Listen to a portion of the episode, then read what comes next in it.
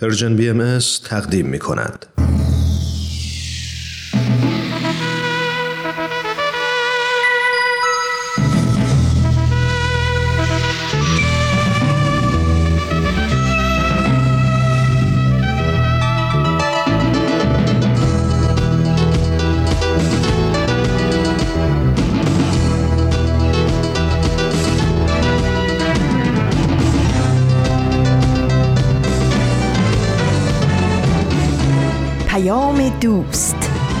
برنامه ای برای تفاهم و پیوند دلها.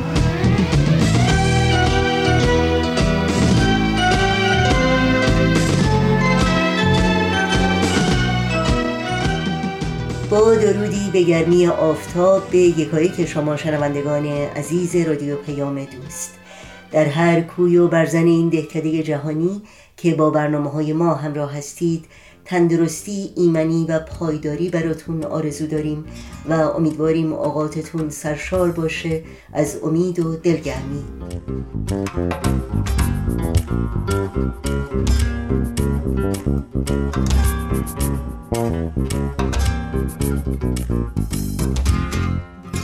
نوشین هستم و همراه با همکارانم در رادیو پیام دوست میزبان برنامه های این چهارشنبه 18 بهمن ماه از زمستان 1402 خورشیدی برابر با هفتم ماه فوریه از سال 2024 میلادی. در این پیام دوست برنامه های سوپ جوجه برای روح و خبرنگار رو خواهیم داشت که امیدواریم همراه باشید.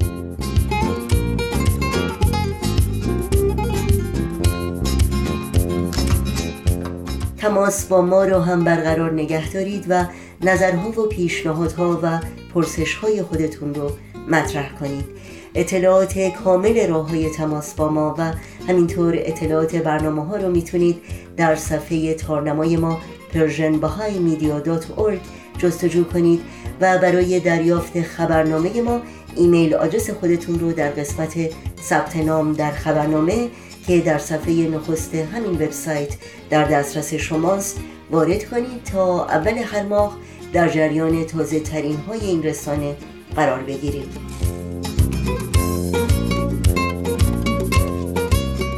این صدا صدای رادیو پیام دوست. از شما شنوندگان عزیز دعوت می کنم در طی ساعت پیش رو با برنامه های امروز با ما همراه باشید.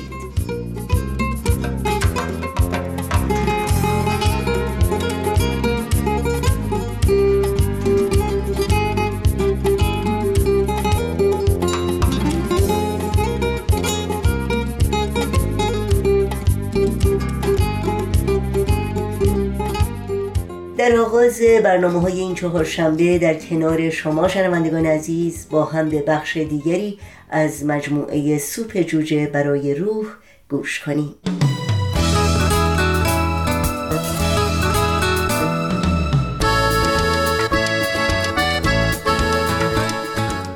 سلام می کنم به شما شنوندگان خوب و دوست داشتنی.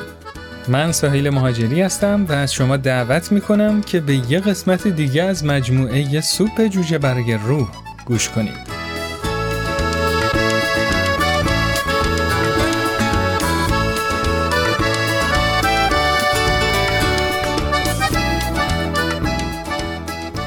ما می توانیم با بدبینی و ناامیدی خود را نابود کنیم همانطور که با بمب می توانیم خود را نابود کنیم کنت کلارک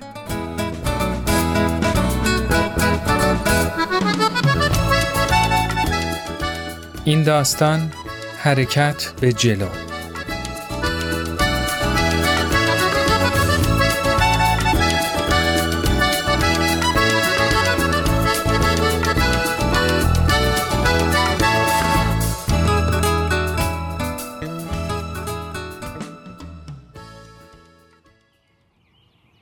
محله قدیمی که شانل و خانوادش تو اون زندگی می‌کردن مثل روستاهای قدیمی بود.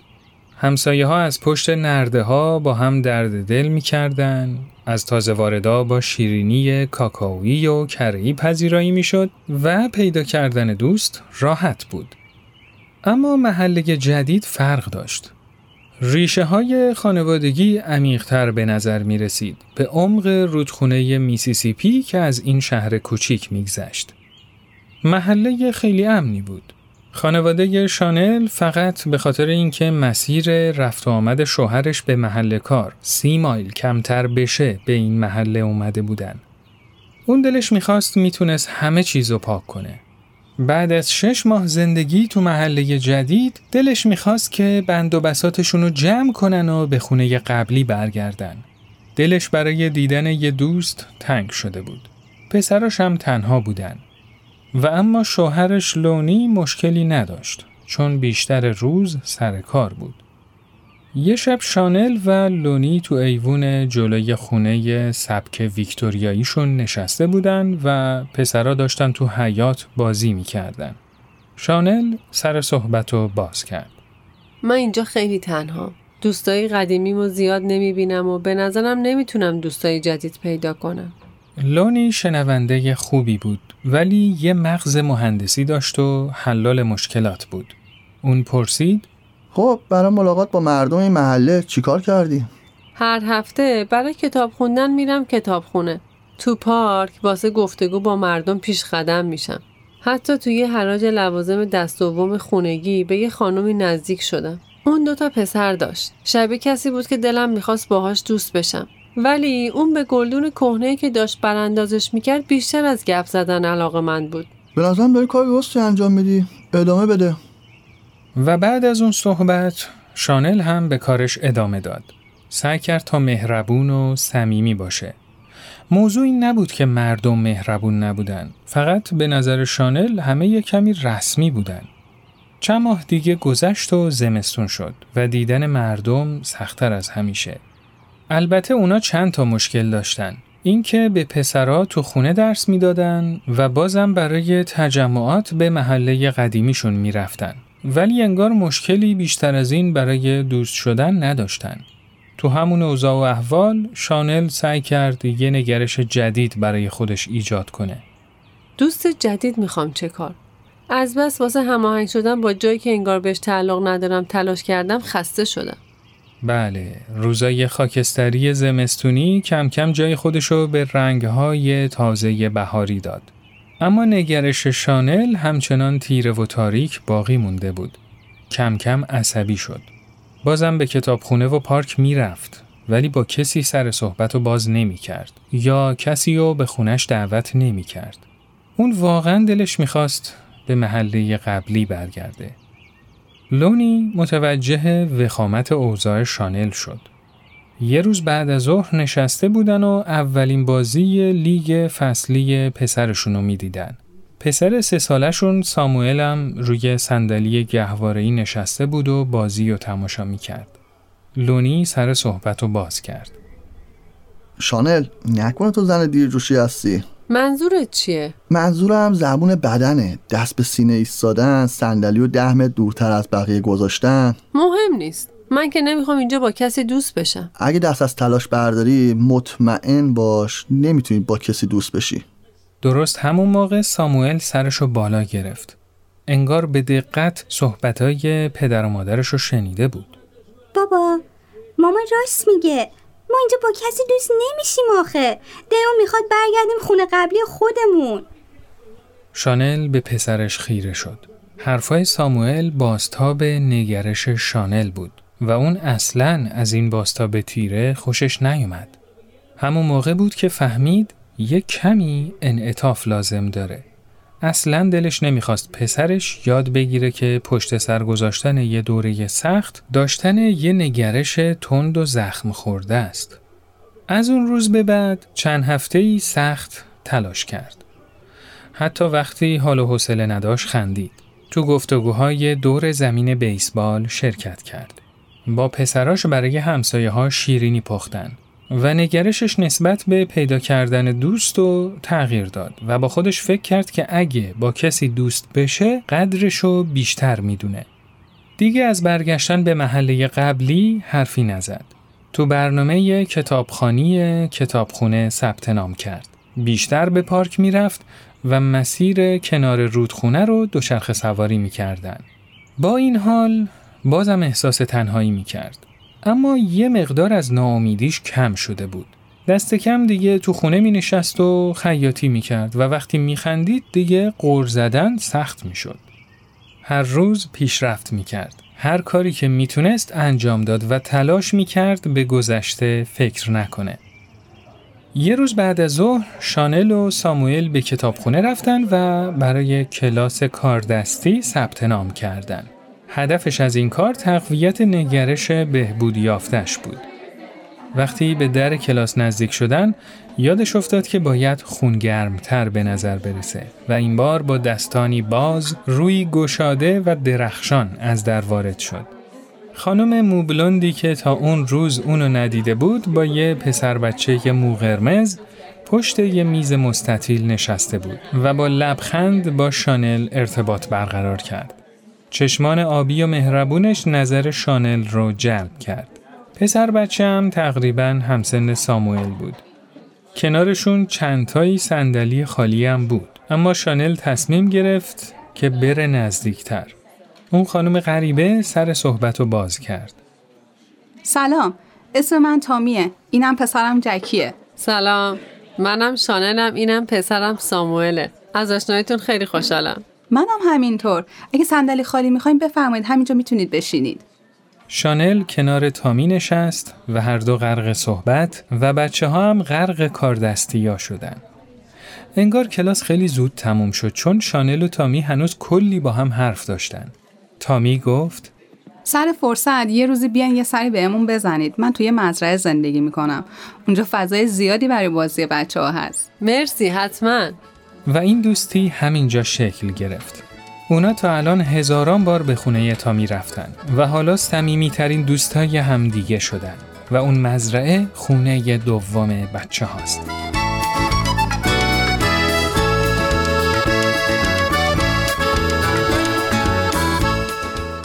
حالا شانل وقتی به گذشته نگاه می‌کنه به خاطر اون دوران سخت تنهایی خدا رو شکر می‌کنه چون یاد گرفت استقامت داشته باشه یاد گرفت نگرشش رو کنترل کنه و همیشه حواسش به تازه واردا هست.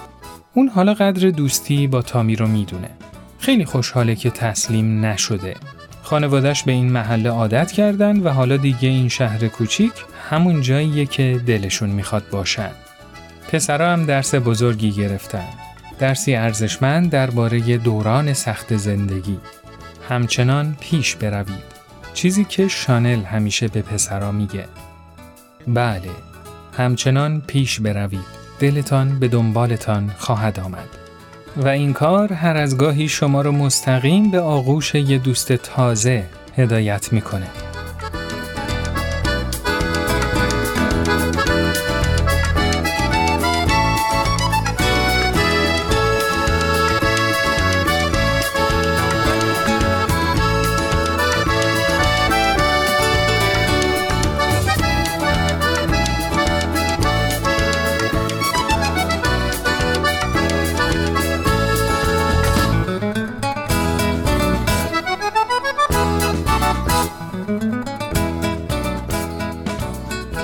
دوستای عزیز این قسمت از مجموعه سوپ جوجه برای روح به پایان رسید. مثل همیشه مشتاق شنیدن نظرات شما همراهان عزیز هستیم. شما می‌تونید در تلگرام و واتساپ و همینطور ID at sign Persian BMS contact در تلگرام با ما در ارتباط باشید و نظرات و پیشنهادات خودتون رو برامون بفرستید. من سهیل مهاجری هستم و تا یه فرصت دیگه شما رو به خدای بزرگ میسپارم. روز و روزگار خوش.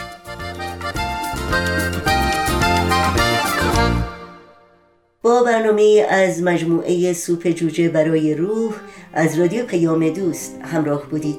برای شنیدن مجدد این برنامه و دیگر برنامه های ما در شبکه های اجتماعی فیسبوک، یوتیوب، ساوند کلاود، اینستاگرام و تلگرام ما رو زیر اسم Persian BMS دنبال بکنید و مشترک رسانه ما باشید. نظرهاتون رو هم حتما با ما در میون بگذارید. آدرس تماس با ما در کانال تلگرام هست at persianbms underscore contact. در ادامه برنامه های امروز رادیو پیام دوست با هم به قطعی موسیقی گوش کنیم.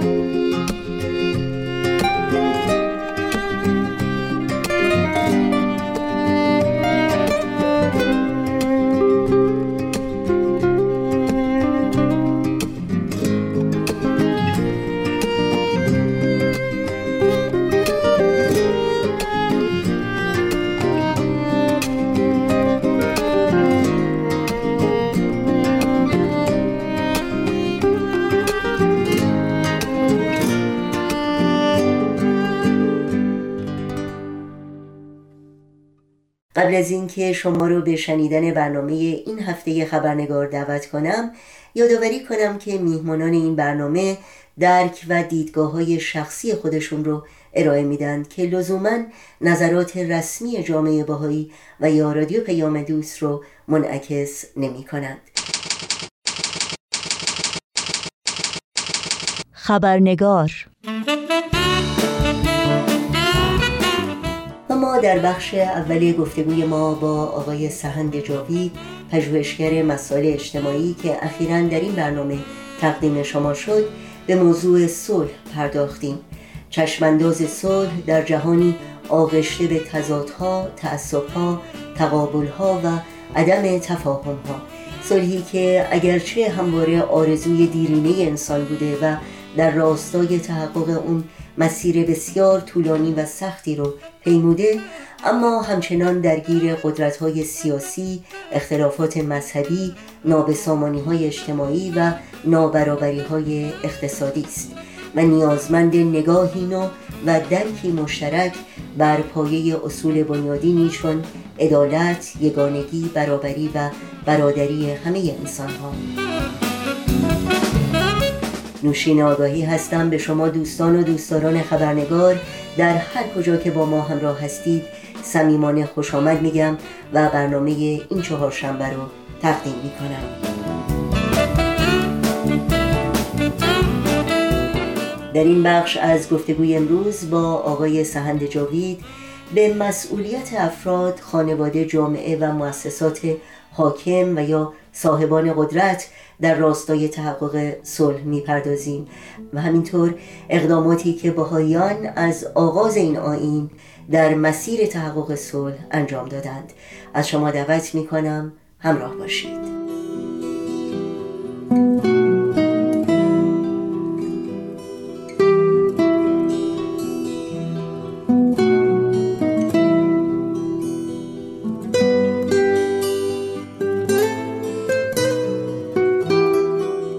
بقیده شما مسئولیت افراد، خانواده ها، جامعه و مؤسسات حاکم یا صاحبان قدرت در یک جامعه در راستای تحقق صلح چی هست؟ فکر کنم مسئولیت افراد اینه که هست بالا می‌فهمن که لسان شفقت یا زبان مهربانی داشته باشن بنابراین اگر افراد لسان شفقت یا زبان مهربانی رو در تمام لحظات زندگیشون سعی بکنن تلاش بکنن. می‌دونم خیلی کار سختیه ولی اگر تلاش بکنیم به صورت روزمره این رو عملی بکنیم بنابراین ما ارتباطات بین فردی که می‌سازیم خیلی بیشتر مبتنی بر صلح خواهد بود.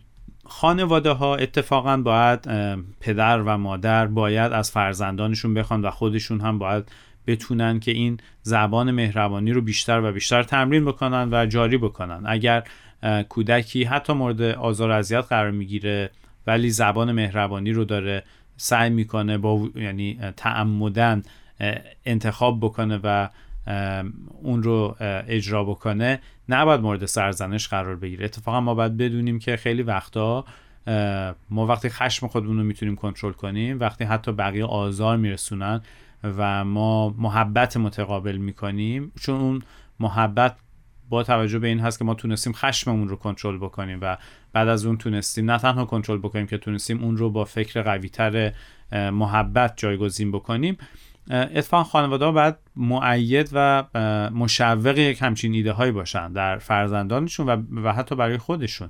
پدر و مادر در محیط خانواده باید با هم نهایت محبت رو داشته باشن باید با هم مشورت بکنن نه فقط با هم دیگه با کودکان خودشون و اعضای دیگه خانواده باید این فرهنگ مشورت به وجود بیاد و بنابراین خانواده وقتی توش مشورت به وجود بیاد خود به خود فرهنگ صلح رو می‌تونه تقویت بکنه. چون اون چیزی که در خانواده ها رخ میده اگر زور گفتن باشه کم کم اون فردی که در خانواده هست میاد در اجتماع بزرگتر و نمی‌دونم خیلی وقتا مسئولیت های مختلفی به عهده می‌گیره. و همون جوری رفتار می‌کنه در عرصه ملی و بین المللی هم که در خانواده خودش آموزش دیده. پدر مادر خودش باش برخورد کردن. بنابراین اگر خانواده های ما بتونن یک محیط متحولی رو ایجاد بکنن که در اون صلح و مشورت وجود داشته باشه محبت وجود داشته باشه افراد محبت رو تشویق بکنن و قویتر از جنگ قویتر از نفرت بدونن قویتر از انتقام بدونن قویتر از این بدونن که برو حق خودت رو بگیر حتی اگر به ابزار غیرقانونی یا خشن متوسل میشی. خب اگر یک همچین فرهنگی جا بیفته به نظر می‌رسه اون خانواده ها خیلی می‌تونن محبت رو ایجاد کنن. طبیعتا جامعه ای که جامعه محلی یا کامینیتی که از یک همچین افراد و خانواده های متشکل شده و توی اون های آموزشی وجود داره که افراد توانمند میشن برای اینکه صلح رو گسترش بدن برای اینکه به فکر خیر عمومی و منفعت جمعی و مسلحت عمومی باشن. در یک چنین فضایی در یک چنین جامعه محلی به نظر می‌رسه این جامعه های محلی می‌تونن پیشقراولان یا پیشروان صلح باشن. مثل فانوس هایی باشن که روشن هستند و نور میتابونن نور صلح را میتابونن در تاریکی جهان فعلیمون. مؤسسات اجتماعیمون هم به نظر می‌رسه باید اصلاح بشن تا بتونه یک همچین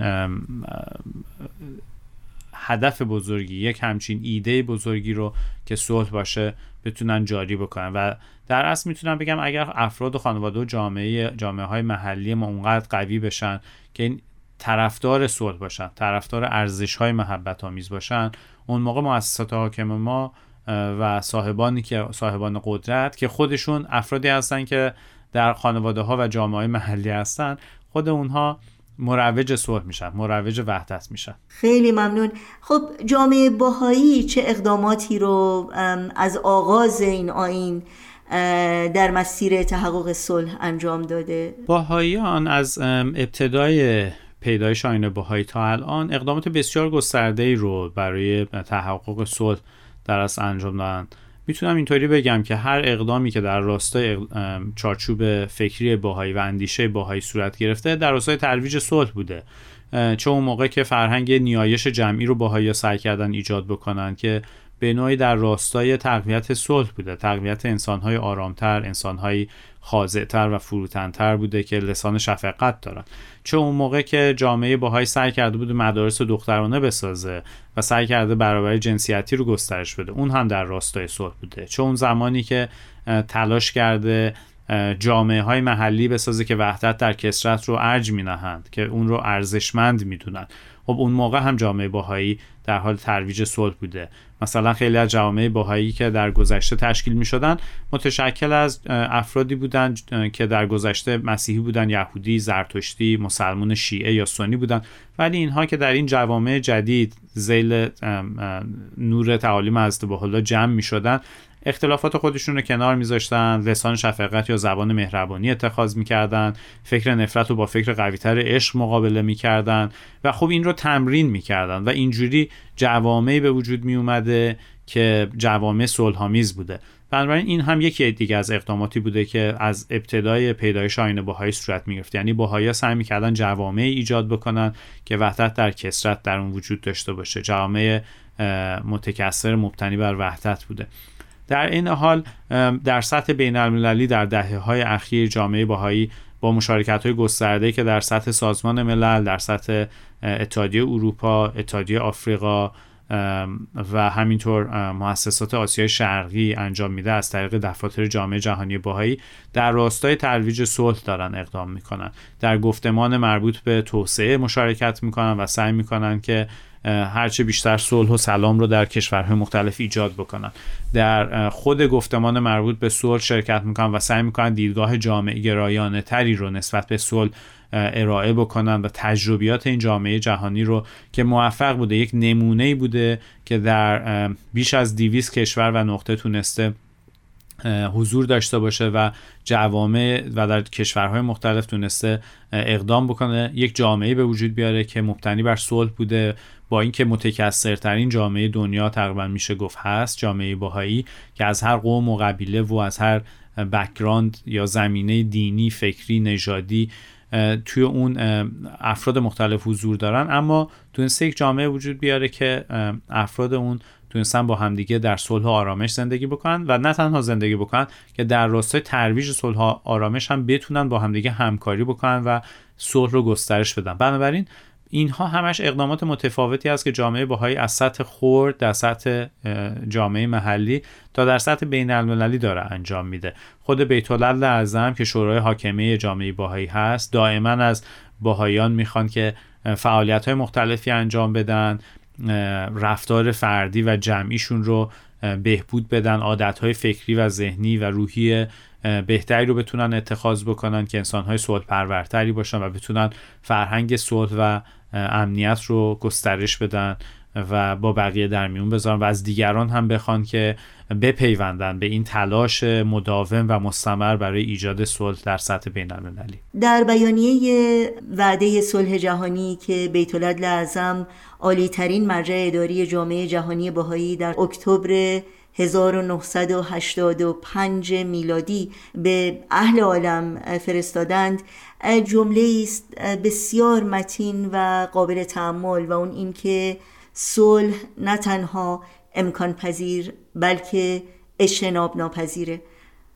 درک شما از این جمله چی هست؟ به خصوص در این بره از زمان که اغلب احساس بر این هست که جنگ امکان پذیر و اجتناب ناپذیره بله این سوال هم به نظرم خیلی سوال مهمیه. اتفاقا ما وقتی باید امیدوار باشیم که وضعیت تاریک و بغرنجه یعنی در همین جهانی که شما گفتین مملو از مشکلات و سختی ها هستش. وگرنه اگر آرامش وجود داشت و همه چیز رو به بود که نیازی به امیدواری نبود. و خیلی آدم هم فکر نمی کنم تلاش می‌کردن برای اینکه یک جامعه بهتری به وجود بیاد. بنابراین من فکر می‌کنم اون چیزی که ارزشمنده اینه که ما بتونیم شم و در اتاق تاریک روشن بکنیم. اینکه بتونیم امید رو در یک جامعه‌ای که ناامیدی توی اون زیاد هست بتونیم گسترش بدیم. در یک چنین وضعیتی هست که ما می‌تونیم همچنان گسترش دهنده فرهنگ صلح باشیم.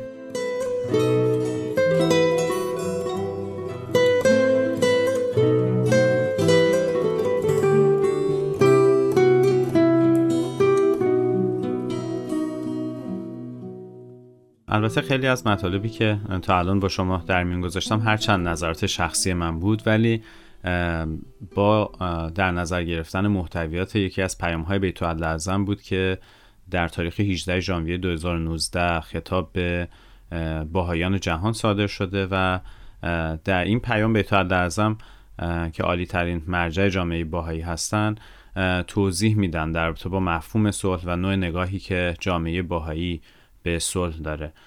در پاراگراف دوم این پیام بیت اعظم میفرمایند که در طی 100 سال گذشته حداقل در سه فرصت تاریخی چنین به نظر می رسید که نوع بشر در حال دستیابی به صلحی واقعی و پایدار بود. گرچه هر دفعه به واسطه کاستی هایی که نتوانست بر آنها فائق آید از وصول به آن باز ماند. اولین فرصت که به دنبال کنفرانس پاریس پیش آمد تأسیس جامعه ملل بود. نهادی که بنیانگذارانش آن را به منظور حفظ صلح در سطح بین المللی تأسیس نمودند. این نهاد وسیله بود که توسط آن برای اولین بار در تاریخ نظام امنیت جمعی که حضرت الله زمامداران عالم را به برقراری آن مکلف فرموده بودند پیش بینی و با جدیت مطرح شده و مورد بحث و آزمایش قرار گرفت. اما در نهایت موافقت نامه صلح که به جنگ پایان داد اساسا معیوب و نارسا بود و جامعه ملل نتوانست از وقوع جنگ جهانی دوم جلوگیری نماید. جنگی که بنا به شهادت مورخین مرگبارترین منازعه در تاریخ جامعه بشر بود. در ادامه همین پاراگراف به تو لازم توضیح میدن این دومین گام رو. من ادامه مطلب رو برای شما عینا می‌خونم. به تو میفرمایند که همانطور که اولین گام به سوی صلح به دنبال دورانی از نبرد و منازعه هولناک برداشته شد گام دوم نیز همان مسیر را پیمود از خاکستر جامعه ملل نه تنها سازمان ملل متحد تشکل یافت بلکه سیستمی از مؤسسات اقتصادی بین المللی به وجود آمد و های تاریخی مهمی در زمینه حقوق بشر و قوانین بین المللی حاصل شد. بسیاری از ممالک مستعمره یکی پس از دیگری به استقلال رسیدند و همکاری منطقه‌ای به نحو قابل توجهی عمیق‌تر و گسترده‌تر شد. اما از جمله خصوصیات دهه های بعد از جنگ وجود جوی از تهدید و ارعاب و غالبا خصومت آشکار بین دو مجموعه قدرت جهانی بود آن جو که به جنگ سرد از آن یاد می شود در مناطق مختلف جهان به جنگ های واقعی تبدیل شد و بشریت را به نحو خطرناکی به یک درگیری با استفاده از سلاح‌های اتمی نزدیک نمود.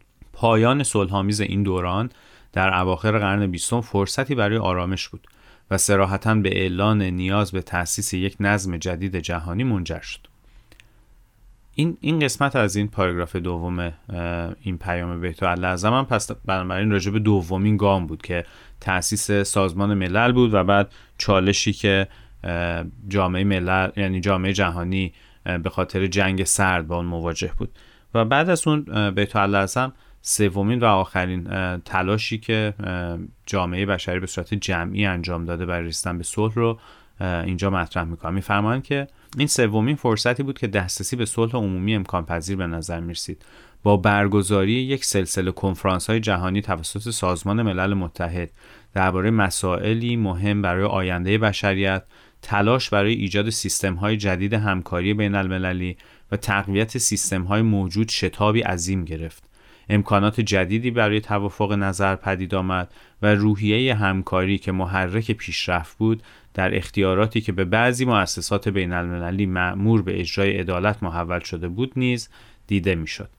این فرایند هدفمند و سنجیده در پایان آن قرن با تشکیل اجلاس هزاره مجمعی از نمایندگان بیش از هزار سازمان جامعه مدنی از بیش از 100 کشور جهان و به دنبال آن در مجمع سران به مناسبت هزاره که در نوع خود گرد همایی بینظیری از رهبران جهان بود به اوج خود رسید و منتها به توافق بر سر یک سلسله اهدافی گشت که نمایانگر خواستهای مشترک بشریت بود. اهداف توسعه هزاره زمینه توافقی برای اقدام جمعی در سالهای بعد گردید. این پیشرفت های مختلف با وجود محدودیت ها و نواقص فراوان و منازعات هولناکی که باز در این دوره بروز می نمود نشانه های از گسترش تدریجی و تزلزل ناپذیر آگاهی ساکنین کره ارز و گرایش آنان به عدالت عمومی به همبستگی و همکاری و به شفقت و تصاوی است. پس در این پاراگراف که من تا الان خوندم به تو لازم این سه فرصت تاریخی که بشر برای دستیابی به صلح واقعی و پایدار رو برای اون تلاش کرده بود رو اینجا مطرح می‌کنم.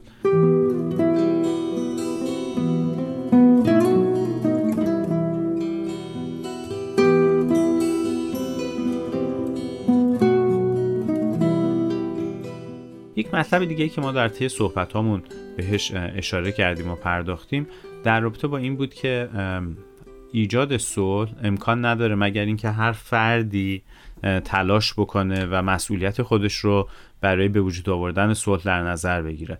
در حقیقت در همین پیام 18 ژانویه 2019 بیت اعظم در چندین پاراگراف بعد از این مطلبی که من براتون خوندم اشاره به این موضوع میفرمایند و بیان می‌کنن که من عین عبارت رو می‌خونم که برقراری صلح وظیفه است که همه نوع بشر به انجام آن فرا خوانده شدند مسئولیت باهایان برای کمک به این فرایند در طی زمان تکامل خواهد یافت ولی آنان هرگز صرفا تماشاگر نبودند و سهم خود را در یاری به عملکرد نیروهایی که بشریت را به سوی وحدت سوق می‌دهد ایفا نموده و مینمایند. حضرت عبدالبها نیز در مورد اهمیت مشارکت در برقراری صلح جهانی که باهایان به آن مامورند چنین تاکید می‌فرمایند. اول باید صلح و سلام بین افراد انسانی تأسیس شود تا منتها به صلح عمومی گردد.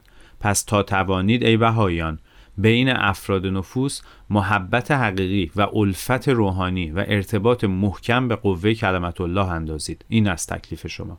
پس اینجا ما می‌بینیم که چطوری بیت اعظم بیان می‌کنن که این مسئولیت همه نوع بشر هست که صلح رو ایجاد بکنه و برقرار بکنه.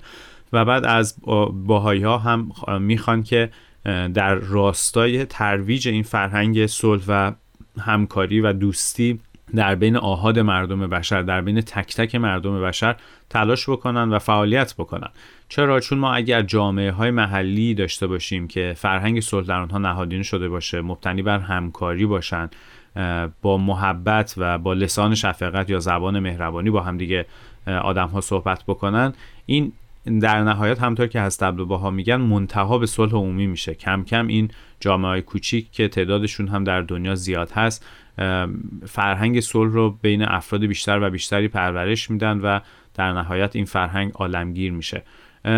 این نکته خیلی جالبی هست که به تو لازم اینجا اشاره می‌کنن که جامعه باهایی به حال یک سهمی داره در این مسئولیتی که به دوشش گذاشته شده و مثلا در تو با همون کنفرانس هایی که در اواخر قرن بیستم برگزار می‌شد در سرسر عالم. ما می‌بینیم که چطوری جامعه جهانی بهایی که اسم یک سازمان مردم نهاد یا انجیو هست در سطح سازمان ملل چقدر حضور فعال و موثری در این کنفرانس های هزاره داشت و بینش های جامعه باهایی و تجربیات جامعه باهایی رو با شرکت کنندگان مختلف در زمینه های مختلف مثل بربری جنسیتی، محیط زیست و موضوعاتی از این قبیل در میون میذاشتن اینها.